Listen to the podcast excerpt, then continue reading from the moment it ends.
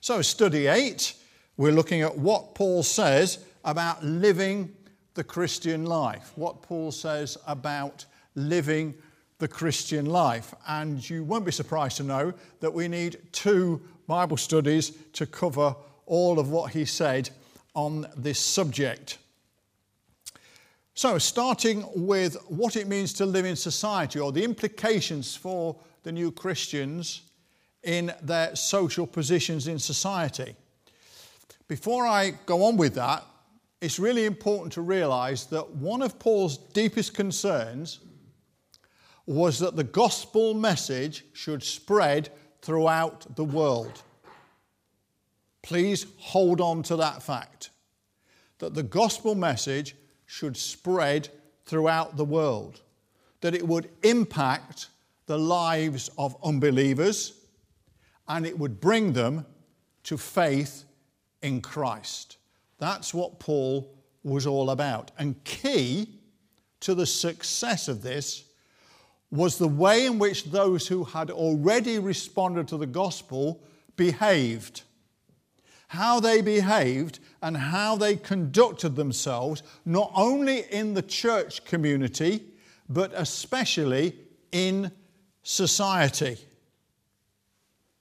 Now, although they'd now been liberated in Christ and they'd come to realize that each believer was equal in the kingdom of God.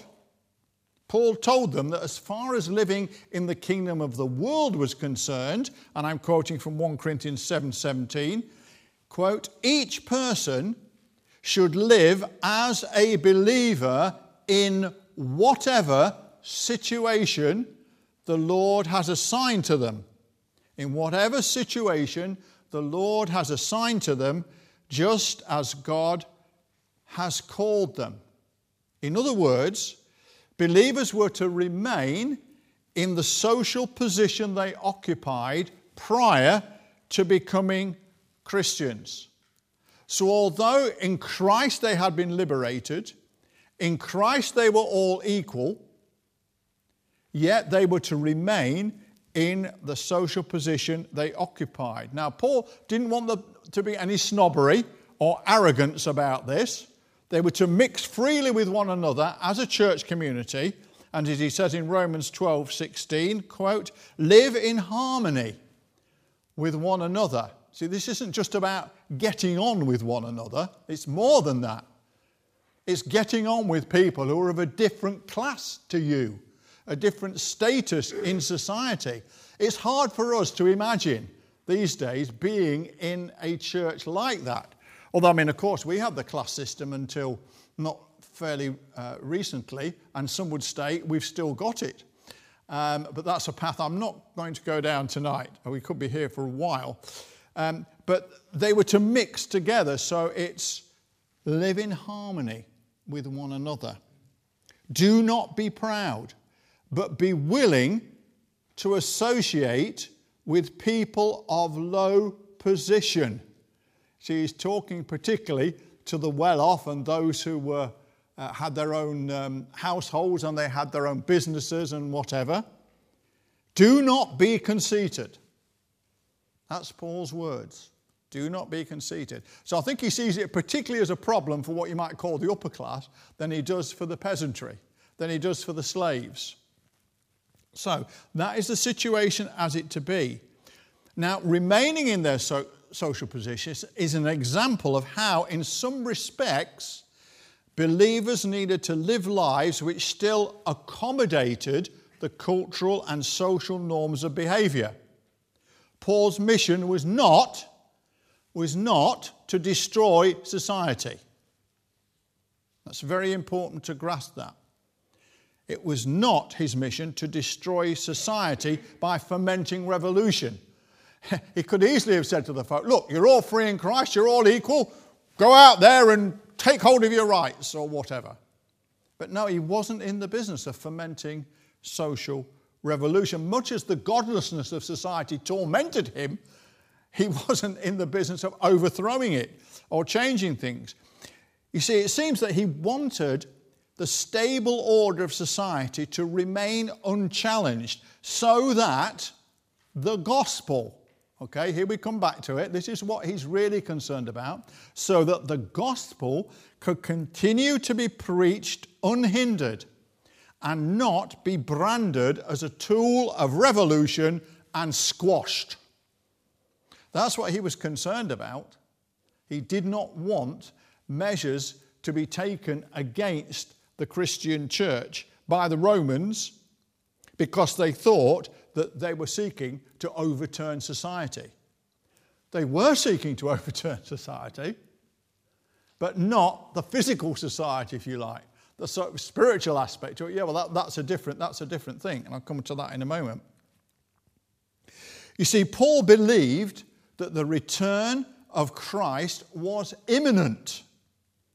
You have to remember that as well. We, we talked about this when I first introduced you back in study three to the whole thing about him writing his letters. The return of Christ was imminent. So, what's your top priority? If you think Christ is coming back in the next few months or even a year or two, what is your top priority as a Christian? It's to get people saved, isn't it? It's to spread the gospel far and wide before the end of the world, not to cause social upheaval that's neither here nor there. It's going anyway. It's passing anyway. There's going to be a new heaven and a new earth. So why waste time trying to change this present situation when Christ's coming tomorrow and we want people to come to know him as Lord and Savior? Now, unfortunately, as with several pronouncements in the teachings of Paul and his instructions about living the Christian life, Paul's words on this subject have been hijacked. They have been plucked from their cultural, spiritual, and temporal context and used in this case to justify the continuance of the class system. And yes, I do mean in this country, besides anywhere else. I'm sure we all know the hymn, All Things Bright and Beautiful. It was published in 1848. When it was published, it contained a particular verse that has since been expunged. You will never see it in words when you see all things bright and beautiful. This verse has been taken out now, but in the 19th century it was there in big, bold letters. And this is what it said The rich man in his castle, the poor man at his gate, God made them high and lowly and ordered their estate. Now, if that isn't an underlining of the class system, I don't know what is. And that was written by the same lady who wrote There is a Green Hill Far Away. All right, so this was a central tenet, if you like, of belief based on Paul saying you should stay, you should be content with where you are in society. God's put you there, stop there.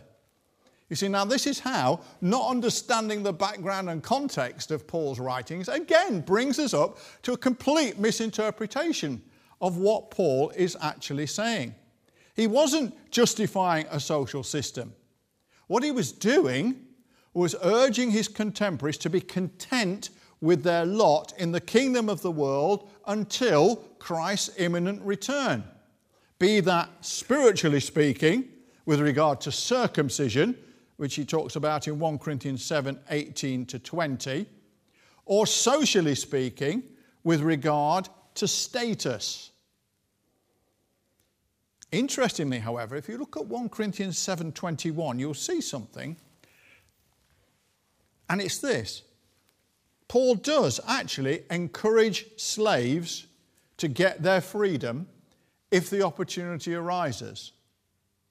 He encourages slaves to get their freedom if the opportunity arises. In other words, Paul's saying that there's nothing wrong with seeking to improve your lot in society, but be content at every stage because actually social status is totally irrelevant in God's sight.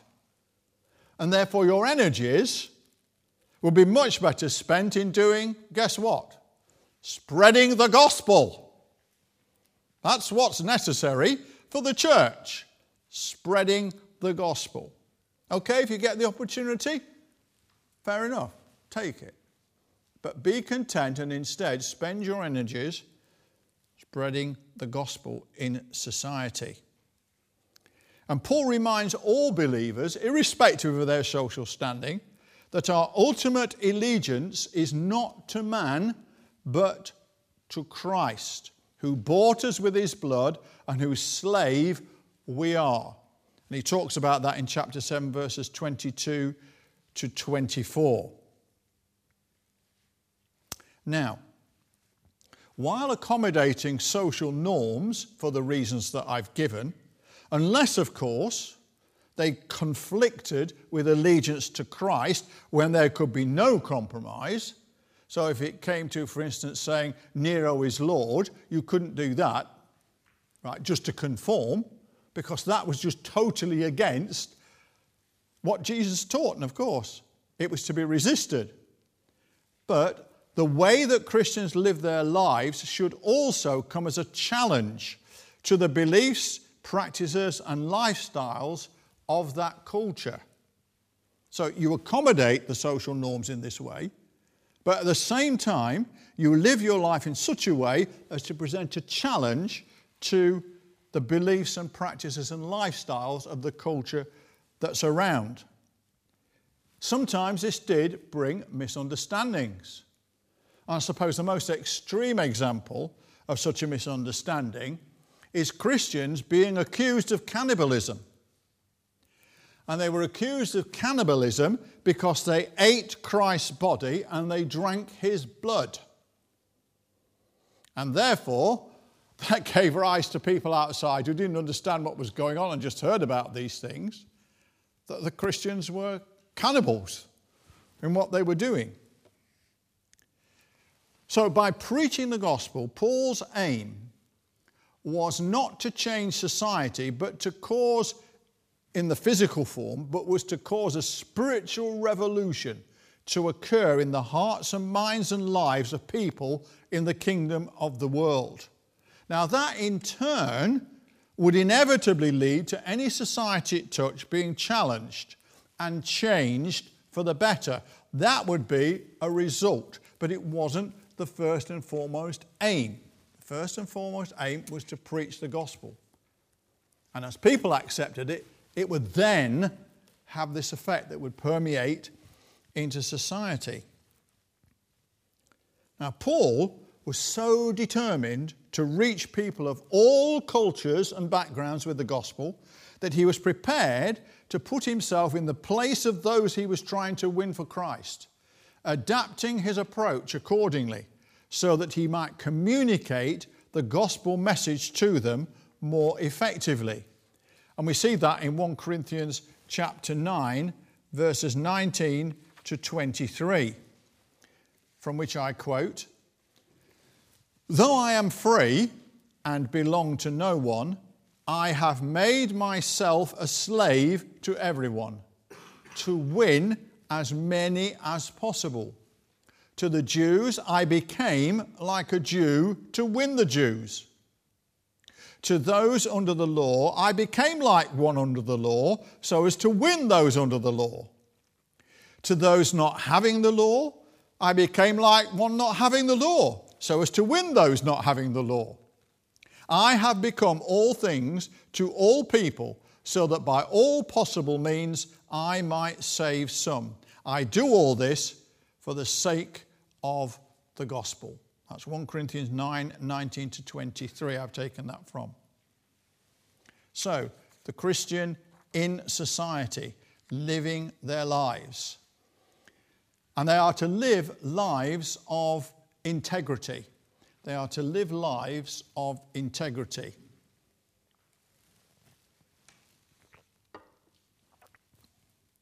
See, Paul's concerned about dealing with the realities of the kingdom of the world as they are, whether he approves of them or he doesn't, and showing how different they are from those of the kingdom of God.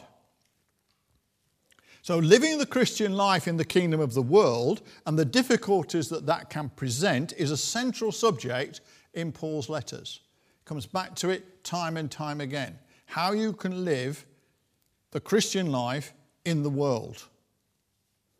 Now, understandably, the followers of Christ, nicknamed Christians, Acts 11:26, often struggled as they sought to throw off the grip of the culture which had previously shaped their lives. And as they grappled with the changes in their lifestyles which accepting the gospel demanded. They all came from pagan culture and thinking, and suddenly they're having to readjust, and they struggled with it. It's not really surprising, is it? that they grappled with this. And this is why Paul keeps coming back to it all the time and hammering it home in his letters. So, to really help them definitely get a, a handle on this, in his letters, Paul set out detailed instructions for living the Christian life to help believers to understand what was now required of them and so enable them to live their lives of to live lives of integrity as he writes to the Philippians in 127, and I quote, Whatever happens, conduct yourselves in a manner worthy of the gospel of Christ. Whatever happens, this is the bottom line, folks, he's saying. Conduct yourselves in a manner worthy of the gospel of Christ. We'll see how this again is a, something that he's really, really keen on that we don't do anything that compromises the gospel, that maligns the gospel. Now, what did Paul mean? A man worthy of the gospel of Christ? Well, this included being model citizens and examples of right conduct to others in society. So he writes to the Philippians, chapter 2, 14 to 16, quote, Do everything without grumbling or arguing so that you may become blameless and pure, children of God without fault in a warped and crooked generation. Then you will shine among them. He's talking about in the culture in which they live. You will shine among them like stars in the sky as you hold firmly to the word of life. And to the Thessalonians, he writes in his first letter, chapter 4, 11 to 12, quote, Make it your ambition to lead a quiet life. So, in other words, you're not to be troublemakers in society. Make it your ambition to lead a quiet life. You should mind your own business and work with your hands so that your daily life may win the respect of outsiders. This is what it's all about what we're projecting into society. The implication being that outsiders would then begin to wonder what was different about these Christians. They don't argue, they don't grumble, they live in an upright way, they don't cause trouble. They get on, they're hard workers, they're trustworthy people. What is it that's different about these people? So that was how they were to live lives of integrity and the impact that they would have by doing so. Now, evidently, however, there were some members of the church at Thessalonica, and probably in some other churches too, but Thessalonica gets mentioned here, who didn't heed these words and were proving to be layabouts and a complete nuisance. So, in his second letter to the Thessalonians, Paul spelt out the importance of having the right attitude to work. Otherwise, they would gain a poor reputation among the people of the city. And what would that do that really annoys Paul? It would harm the gospel message. Do you see? This is really coming through all the time. So he writes, 2 Thessalonians 3 10 to 12, quote, For even when we were with you, we gave you this rule the one who is unwilling to work shall not eat. We hear that some among you are idle and disruptive. They are not busy, they are busybodies. Such people we command and urge in the Lord Jesus Christ to settle down and earn the food they eat. And in Ephesians 4:28 and Titus 3:14 you will find similar sentiments expressed. So, living lives of integrity that leave a mark on society, that makes society ask, what's different about these people? Answer, the gospel of Jesus Christ. Because that's what it's all about the gospel of Jesus Christ. Now, let's move on to the next section and see that living the Christian life requires us to change our thinking. It requires us to change our thinking. Paul's most detailed and comprehensive list of instructions outlining what it means to live the Christian life is to be found in Ephesians 4, chapter 17, and through to Ephesians 6 9, that whole block there in the letter. Ephesians 4 17 to 6 9. That's the most detailed and comprehensive list. Now, this is probably because, if you're wondering, well, why did he do it in the letter to the Ephesians and not any other letter? This is probably because this particular epistle, he seems to have written this as a circular letter, which was intended to be passed around and read aloud in all the churches.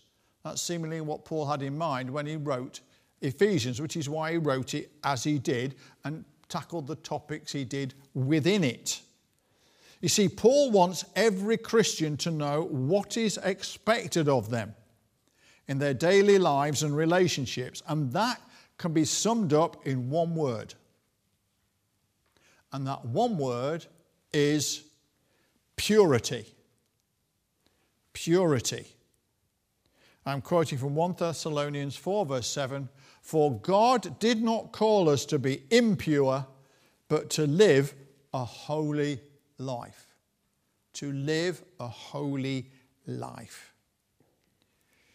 Now, Paul begins his list of instructions in Ephesians by showing that living the Christian life means a complete change taking place in our mindset. A complete change taking place in our mindset. Chapter 4, 17. He insists that believers, quote, must no longer live as the Gentiles do in the futility of their thinking.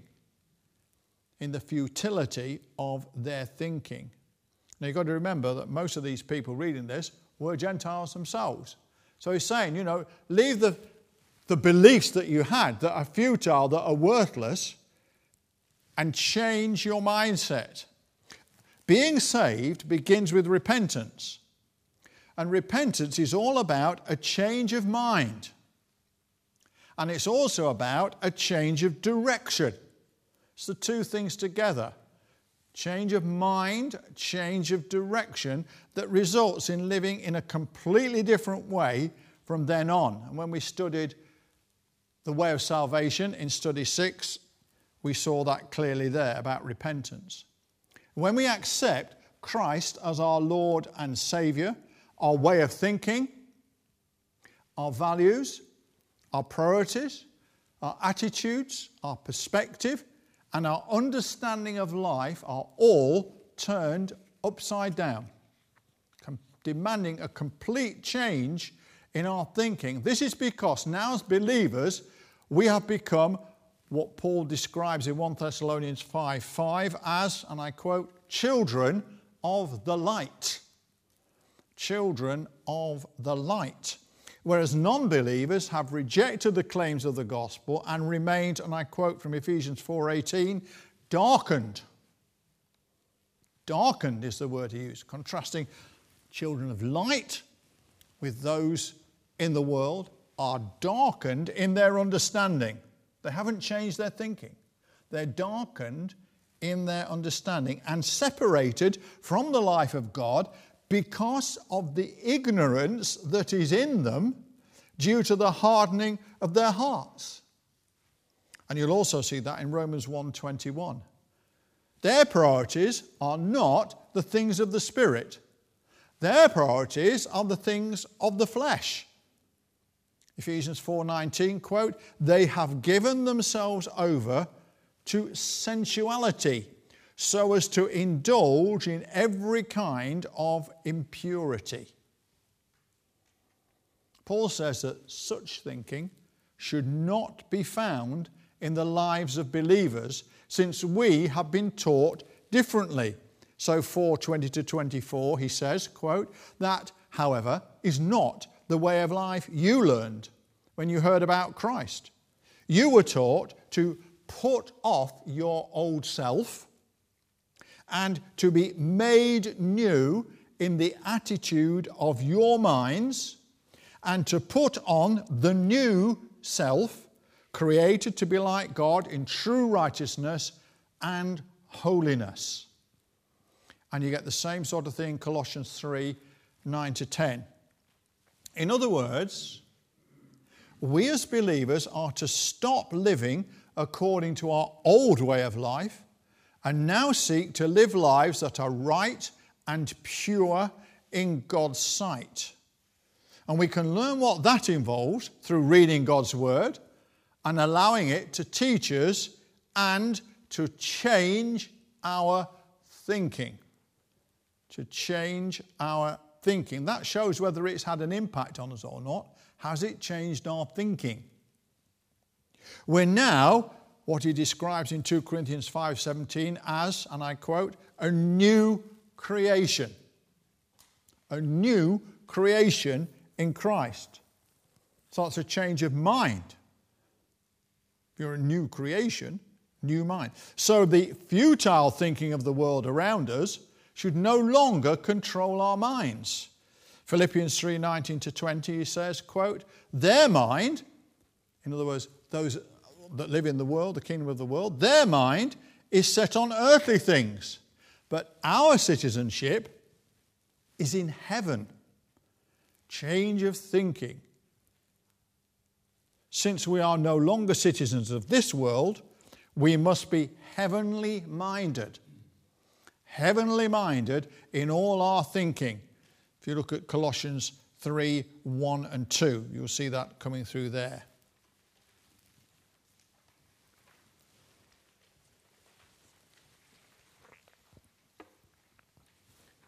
Paul then goes on to give some practical examples of how this change of thinking should affect the life of the believer. And the issues he tackles both in Ephesians 4:25 through to 5:20 and Colossians 3 5 to 10, the issues he tackles in those two passages were characteristic of the pagan way of life from which many of the first Christians had come. In Colossians 3:7 he says, quote, "You used to walk in these ways in the life you once lived." So he's reflecting back to them how they used to be.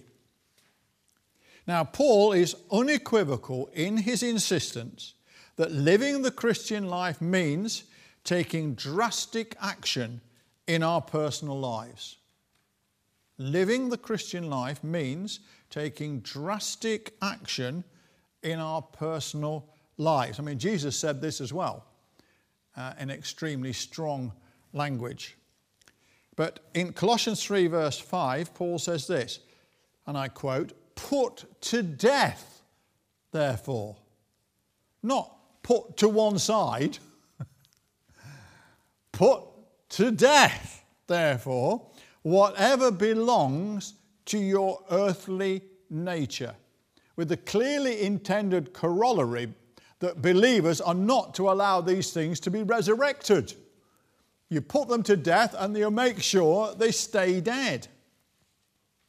Now, one of Paul's areas of major concern is the breakdown of human relationships, which grieves the heart of God. Look at Ephesians 4:30. Now, Paul lists various sins of speech, sins of speech which can destroy relationships. And we see them in Colossians 3 8 to 9, and Ephesians 4 25, 26, 29, 31, and chapter 5, verse 4. And you'll be delighted to know I'm summarizing them for you. These are, first of all, anger anger, which, if unchecked, leads to rage. Rage being that smouldering or seething hatred which breaks out into words and deeds. Jesus said it can lead to murder. It needs to be sorted.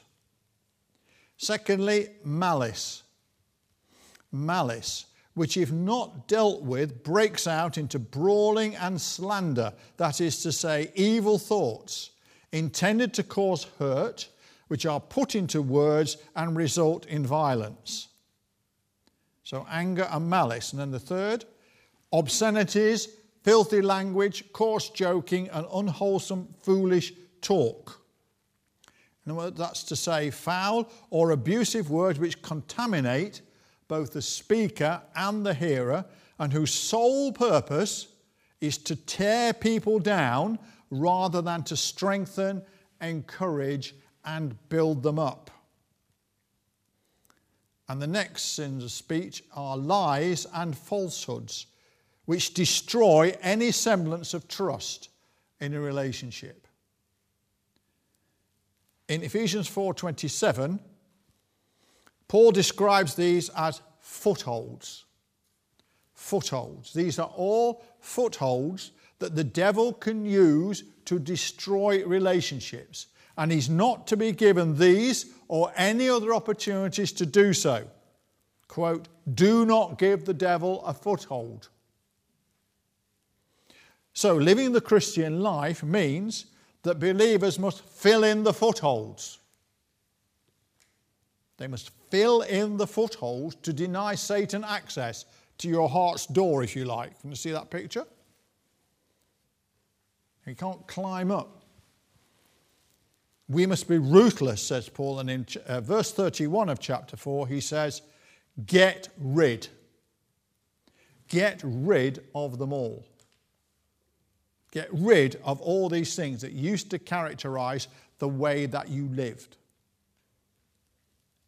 Don't mess around with them, though to put them to death and not allow them to be resurrected. And then Paul also highlights another major contributor to the breakdown of relationships and a foothold for the devil, and that is bitterness. Bitterness so often twinned with unforgiveness. Paul insists that if somebody hurts or does wrong to us, instead of allowing bitterness and resentment to seize our hearts and to eat us up, we must be prepared to forgive that person and be reconciled to them. To forgive and be reconciled. Paul points out that since Christ has forgiven us, we should respond to his love for us by forgiving those who do us wrong. Quoting from chapter 432 Be kind and compassionate to one another, forgiving each other, just as in Christ God forgave you. And in Colossians 3:13, Bear with each other and forgive one another. If any of you has a grievance against someone, forgive as the Lord forgave you. Forgiving others is an evidence of love. And for Paul, living the Christian life means being loving to everyone without exception. Now, forgiveness is not an easy thing to do. In fact, it's probably one of the hardest things that we ever have to do is to forgive when we've been hurt. And I could spend a whole evening with you looking at the subject of forgiveness. Haven't got time to do that. Just to say that this is what we should be allowing ourselves to come to that we are reconciled with people, an evidence of love. Ephesians 5 1 to 2, Paul writes, quote, Follow God's example, therefore, as dearly loved children, and live a life of love. Live a life of love. Just as God loved us and gave himself up for us as a fragrant offering and sacrifice to God. 1 Corinthians 16 14, he says, do everything in love. Romans 12:10 Be devoted to one another in love. Galatians 5:13 to 14 Serve one another humbly in love. For the entire law is fulfilled in keeping this one command love your neighbor as yourself. And Paul continues these verses by using very strong language to warn believers about what happens when there is a lack of love in our relationships. Galatians 5:15 quote if you bite and devour each other watch out or you will be destroyed by each other if you bite and devour each other watch out or you will be destroyed by each other and he says something similar in Romans 13 8 to 10. Now, loving others expresses itself in many ways. Colossians 3, verses 12 and 14 says, and I quote, Clothe yourselves with compassion, kindness, humility, gentleness, and patience. And over all these virtues, put on love, which binds them all together in perfect unity.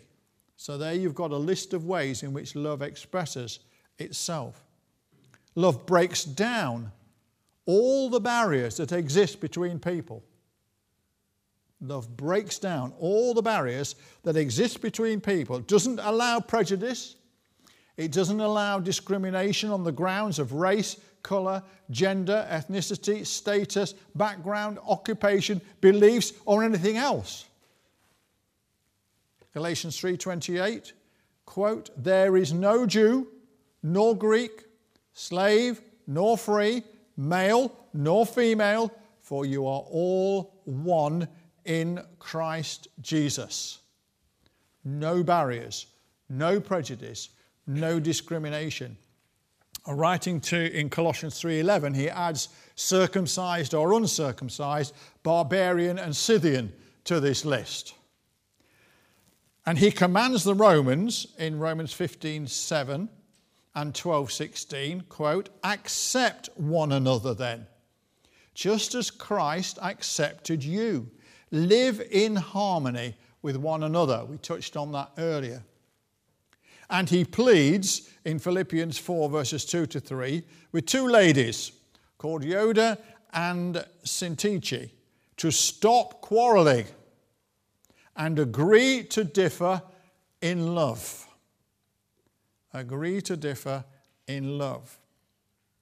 By contrast to those two ladies, Paul commends the Thessalonians in his first letter for their, and I quote, love for one another and their love for, quote, all of God's family throughout Macedonia. And that's 1 Thessalonians 4 9 to 10. So he commends them for their love.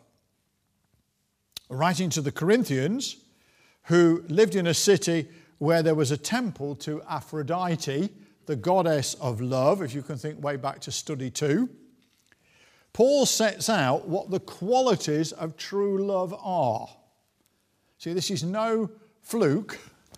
Here we've got the temple to Aphrodite, the goddess of love, and in the letter to them he's saying this is what the real qualities of love are, rather than the perverted version that you're witnessing every day. And indeed, in which some of them had been very much involved before they came to Christ. These are qualities which believers are to show in their lives patience, kindness, humility, politeness, selflessness, long suffering, forgiveness, truthfulness, protection, trust, hope, perseverance, and constant, constancy, if I can say it. And I'm sure you know where that's all from 1 Corinthians 13, 4 to 8. And we'll be doing more about the context and detail of that passage when we get to studies 12 and 13. So, living the Christian life means being loving and forgiving. It also means being caring, being caring towards others. For example, this can be expressed by living in peace. Living in peace with one another. Romans 12, 18 and 14, 19, quote, If it is possible, as far as it depends on you, live at peace with everyone. Let us therefore make every effort to do what leads to peace and to mutual edification. This means that believers must also seek to support, please, and encourage one another. Romans 15:2. Each of us should please our neighbors for their good to build them up. 1 Thessalonians 5 11 and 13. Quote, encourage one another and build each other up. Live in peace with each other. And you get similar expressed in Titus 3 and verse 2. Paul commands believers to live, and I quote, without anger or disputing. Without anger or disputing, 1 Timothy 2 8. This means that Christians must settle arguments peaceably rather than taking each other to court. Paul was horrified that this was happening in Corinth. Believers were dragging one another into court to be judged by unbelievers. And he goes berserk about it. And he says 1 Corinthians 6, 1 to 8 is all about it. Here's an extract quote, If any of you has a dispute with another, do you dare to take it before the ungodly for judgment instead of before the Lord's people? Is it possible there is nobody among you wise enough to judge a dispute between believers? But instead, one brother takes another to court, and this in front of unbelievers. You yourselves cheat and do wrong, and you do this to your brothers and sisters. He's totally horrified by what's going on. This is not the way to live the Christian life. This is not the way to get the right kind of reputation in society so the gospel will flourish. So just do the opposite. Frequently, Paul refers to living in peace at the beginning or end of his letters. For example, take 2 Corinthians 13 11. Finally, brothers and sisters, rejoice, strive for full restoration, encourage one another, be of one mind changing your thinking. Live in peace, and the love and the God of love and peace will be with you. And Paul mentions many other ways that a caring attitude can be expressed. He encourages believers to, and I quote, comfort those in any trouble with the comfort we ourselves receive from God. That's 2 Corinthians 1, verse 4. He wants Christians to be hospitable, to show empathy, and to be sensitive to the needs of others. And I quote from Romans 12, 13, and 15 Share with the Lord's people who are in need. Practice hospitality. Rejoice with those who rejoice. Mourn with those who mourn. There's the empathy. He wants Christians to be encouragers, to be magnanimous, and to be determined to do good to all. 1 Thessalonians 5 14 to 15 says this quote, encourage the disheartened, help the weak, be patient with everyone. Make sure that nobody pays back wrong for wrong, but always strive to do what is good for each other and for everyone else.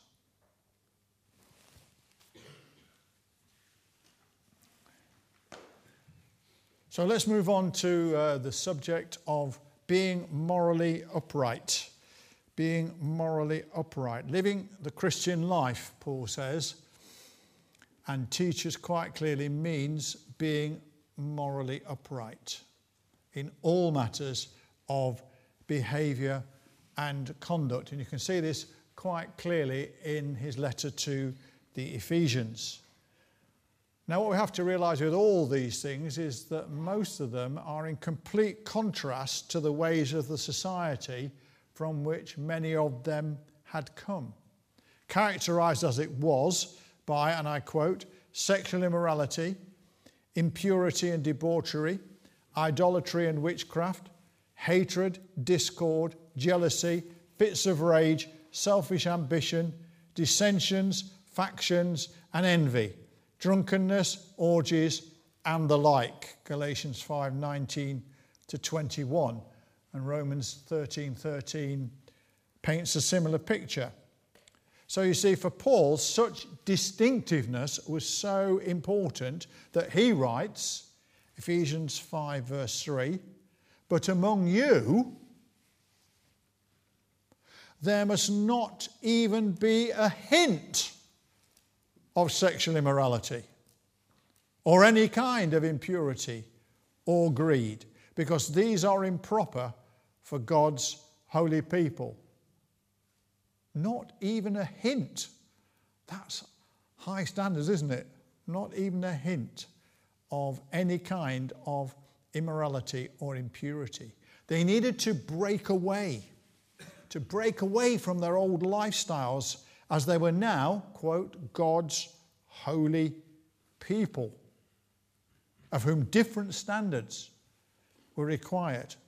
Now, this contrast in lifestyles will clearly show the difference between living as a citizen of the world and being a member of God's kingdom. So let's first look then at sexual immorality. For Paul, sexual immorality means, so let's get our terminology clear from the start. Sexual immorality means any deviation, any deviation from God's original creation plan for sexual relations between human beings, namely, one man and one woman together for life. Quoting Genesis 2:24, a man will leave his father and mother and be united to his wife, and they will become one flesh. And this phrase, one flesh, indicates the inseparable union a man and his wife were to form. In other words, as far as Paul's concerned, God's creation plan for sexual relations was heterosexual, monogamous marriage. So Paul is clear that living the Christian life means being celibate when single and faithful when married. Celibate when single, faithful when married. Paul refers to sexual immorality several times in his letters. And not surprisingly, though, because of the situation in Corinth, it's when writing to the believers there that he focuses on this topic in more detail than in any of his other epistles, where he often just gets a mention, as in flee sexual immorality. But in Corinthians, he really lays it out. However, it's clear from these other references that he makes that his instructions to the Corinthians apply just as much to everyone else as well, just as much as they do to the Corinthians. Now, in 1 Corinthians 5, Paul begins by dealing with an actual case of incest in the church there. In verse 1, we read, and I quote, It is actually reported that there is sexual immorality among you, and of a kind that even pagans do not tolerate. A man is sleeping with his father's wife, a phrase which suggests that the woman involved was the man's stepmother. Now, Cicero, the well known Roman orator, confirms that incest was virtually unknown in Roman society. So, Paul is shocked to learn that the Corinthians are not only tolerating this situation, but are proud of it. They're making a big thing of it. They seemingly considered it was an expression of how open minded, how liberated they were. Actually, it would have been given the church notoriety in society for all the wrong reasons and giving totally the wrong impression of what the grace of God and freedom in Christ was all about. No wonder Paul comes down hard on them in verse 2 quote, And you are proud? Shouldn't you rather have gone into mourning and have put out of your fellowship the man who has been doing this? Doesn't miss his words, does he? This situation, you see, he's saying, should have caused them as much pain as losing a beloved relative would. And they should be ashamed that they were condoning something even ungodly Gentiles didn't countenance. And this was all going to be bringing the gospel into disrepute. The correct response was to expel this man from the church to correct the impression being given to society that such behavior was acceptable among this new group of people called Christians. In passing, the fact that the woman involved is not mentioned suggests that she may not actually have been a member of the church. But Paul makes clear that this principle also applies to how they should deal with anyone in the church who is acting in any way which is immoral. And verse 11 of chapter 5, quote, You must not associate with anyone who claims to be a brother or sister, but is sexually immoral or greedy, an idolater or slanderer, a drunkard or swindler. Do not even eat with such people. In other words, have no fellowship with them whatever. Now, Paul urges believers to avoid all forms of sexual immorality, including promiscuity, adultery, the use of private or temple prostitutes, and homosexuality. And there's a whole list of references where he uh, talks about this that I've given you. Romans 1 24, 26 to 28, Romans 13, verses 9 and 13, 1 Corinthians 5 1, 1 Corinthians 6, verses 9, 13, 15, 16, and 18, 1 Corinthians 7, verse 2, and 10, verse 8, 2 Corinthians 12, 21, Galatians 5, 19, Ephesians 5, 3, Colossians 3, 5, 1 Thessalonians 4, 3, and 1 Timothy 1, 10. For Paul, what makes these practices sinful is that they all fly in the face of what form God intended sexual relations to take. And to reject God's intentions is to reject God Himself. Now, in keeping with the Jewish tradition from which he came, Paul believed that homosexuality and lesbianism are unnatural and this we see in Romans 1 26 to 27. Quote, even their women exchange natural relations for unnatural ones. In the same way, the men also abandoned natural relations with women and were inflamed with lust for one another. End of quote. Now, such sexual relationships were well known in Paul's day, and gay marriages, in case you thought that was just a 21st century thing, took place in Roman times. Apparently, the Emperor Nero was involved in two such cases. Now, Paul believed that humans are not created to perform homosexual acts and that somehow they pay the price for such an unnatural practice. Romans 1:27 quote, "Men committed indecent acts with other men and received in themselves the due penalty for their perversion." There's a lot of debate about what actually that might mean. However, here's an important point to notice Paul does not single out homosexuals for special treatment. He's just as damning about heterosexuals who indulge in sexual promiscuity, adultery, prostitution, deviancy, or indeed any form of immoral behavior. They will also come under God's awesome judgment. Quoting from 1 Corinthians 6 9 to 10. Do you not know that the wicked will not inherit the kingdom of God? Do not be deceived. Neither the sexually immoral, nor idolaters, nor adulterers, nor male prostitutes, nor homosexual offenders, nor thieves, nor the greedy, nor drunkards, nor swindlers will inherit the kingdom of God. End of quote.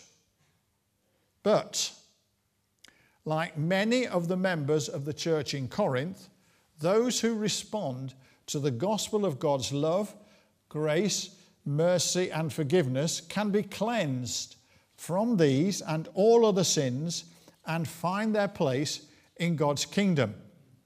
As Paul writes in chapter 6, verse 11, quote, and that is what some of you were. But you were washed, you were sanctified, you were justified in the name of the Lord Jesus Christ and by the Spirit of our God. So the congregation is writing to contained people who had been involved in all those kinds of sexual immorality. And yet, of course, when they came to Christ, they were cleansed from that sinfulness. Now, what are we to make of this today? Now, some would say that in cultures where sex outside heterosexual monogamous marriage, including homosexuality, is acceptable, then the churches should accommodate these developments. That's one point of view. Others would maintain that we need to distinguish between moral imperatives, which were given to stand for all time because human nature remains the same.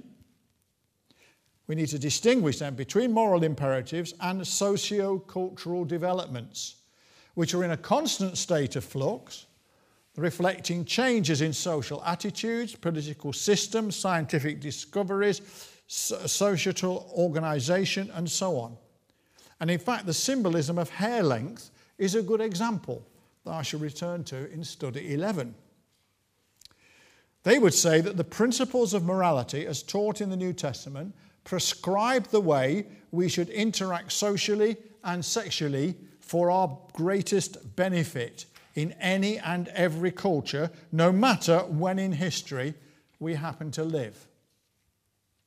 Still others would go further and say that since the main purpose of sexual intercourse is the procreation of children, homosexual relationships are therefore indeed unnatural, as children cannot result from such a union. And they would add that sex is more than just about expressing love and mutually gratifying pleasure. These are both means to the end of encouraging human reproduction. So, various views on this subject. Later in that same chapter, Paul reminds believers, quote, that your bodies are temples of the Holy Spirit. Therefore, honor God with your bodies. Chapter 6, verses 19 and 20. This means we must be very careful what we do with our bodies, making sure we do not displease God by how we use them or treat them. As Paul says in verse 13, quote, the body, however, is not meant for sexual immorality, but for the Lord, and the Lord for the body. And in verses 15 and 17, Paul uses having sex with a prostitute as an example of dishonoring God with our bodies. Quote, Do you not know that your bodies are members of Christ Himself? Shall I then take the members of Christ and unite them with a prostitute? Never.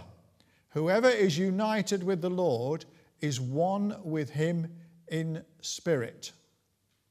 And in Thessalonians 4 3 to 6, Paul repeats his command to avoid sexual immorality, telling believers to, and I quote, learn to control your own body. That's a pretty significant phrase learn to control your own body in a way that is holy and honourable, not in passionate lust like the pagans who do not know God, and that in this matter no one should wrong or take advantage of a brother or sister. Some food for thought there, I think. So, sexual immorality. Now, what about marriage then? Well, it's clear, as we've already seen, that Paul sees sex as a gift from God to be enjoyed between a man and a woman in a committed marriage relationship. 1 Corinthians 7.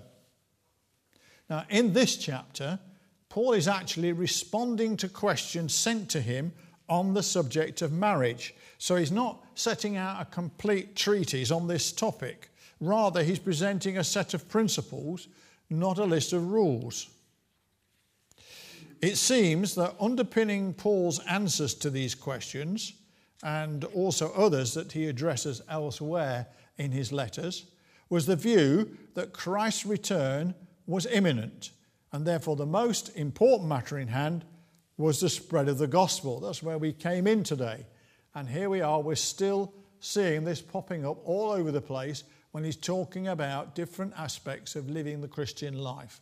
So, anything which hampered full commitment to this task of spreading the gospel was to be avoided if at all possible. Otherwise, it would become a distraction and take a believer's time and availability away from his main mission. So, verses 29 to 31 in chapter 7 quote, What I mean, brothers and sisters, is that the time is short. The time is short. Now, before we read on, notice the number of nots in these verses that follow. And I'm continuing the quote now. From now on, those who have wives should live as if they do not, those who mourn as if they did not, those who are happy as if they were not, those who buy something as if it were not theirs to keep, those who use the things of the world as if not engrossed in them. For this world in its present form is passing away. End of quote.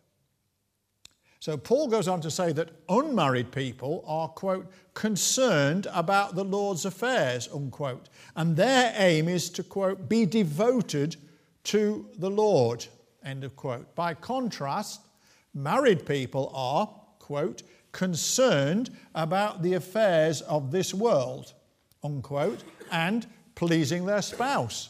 And their, quote, interests are divided rather than being able to live in a right way in undivided devotion to the Lord.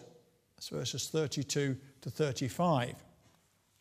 Now, it appears that included in the questions asked of Paul were which is the more desirable, remaining unmarried, in other words, celibacy, or being married? And what advice would you give to those who are unmarried? Now, in view of the above, it's not surprising that Paul responds by saying, chapter 7, verse 1, it is good for a man not to marry, which can be also rendered, quote, it is good for a man not to have sexual relations with a woman, end of quote. To do so, in other words, to marry, would mean a quite proper commitment to his wife and subsequent family, which would detract from his ability to contribute to the cause of spreading the gospel. In other words, if you've got a family, you're not as free to take part in spreading the gospel as if you're not married and you haven't got a family. For this reason, Paul expresses the desire that everyone were in the same situation as he is but recognizes that not everyone is called to a life of singleness, as he said in verse 7, quote, I wish all men were as I am. But each man has his own gift from God. However, since marriage is preferable to sexual immorality, verse 2, quote, each man should have his own wife and each woman her own husband, for it is better to marry than burn with passion. So even though spreading the gospel is what he is focusing on. He said, even in that situation, it's better, I'd rather people got married, you know, than indulged in sexual immorality. Normal sexual relations should play, take place within the marriage. As he says in verse 4, the wife's body does not belong to her alone, but also to her husband, and also vice versa, if you look at verse 4. Now, they may agree to deprive themselves of such relations for a period of time, for example, to devote themselves to prayer, but must come back together before too long. Otherwise, either party may stray into sexual immorality, quoting from verse 5, so that Satan will not tempt you because of your lack of self control. End of quote. So you can see what Paul's getting at.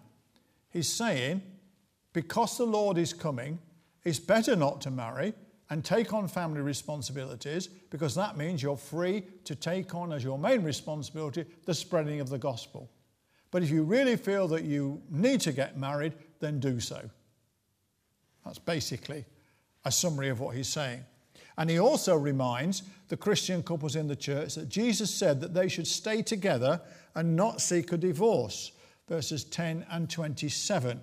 Although, of course, we know that Jesus did add, quote, except for marital unfaithfulness, unquote, Matthew 5:32. Now, be clear about this. Paul is focusing on the ideal situation here and strongly encourages reconciliation. That's his thing. He wants to see broken marriages reconciled. That's the ultimate, that's the ideal.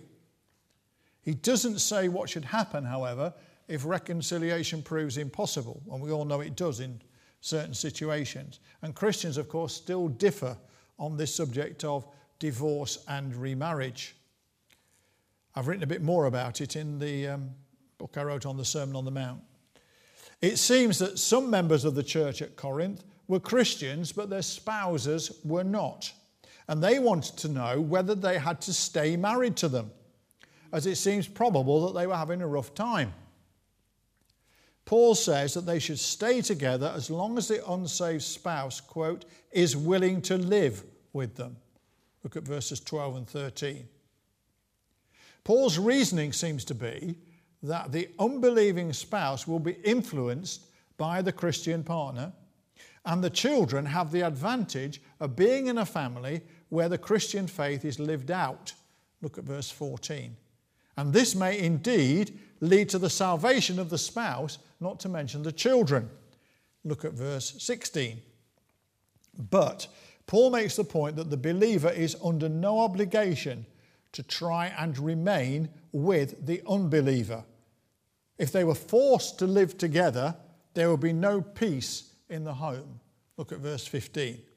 However, he does stop short of saying that this sort of situation would allow divorce and remarriage to take place because the ultimate hope in all cases, as far as Paul is concerned, is that of reconciliation. It's only on the death of the spouse, then, that the remaining partner is free to marry anyone they wish, provided, of course, that they are a believer. Look at verse 39.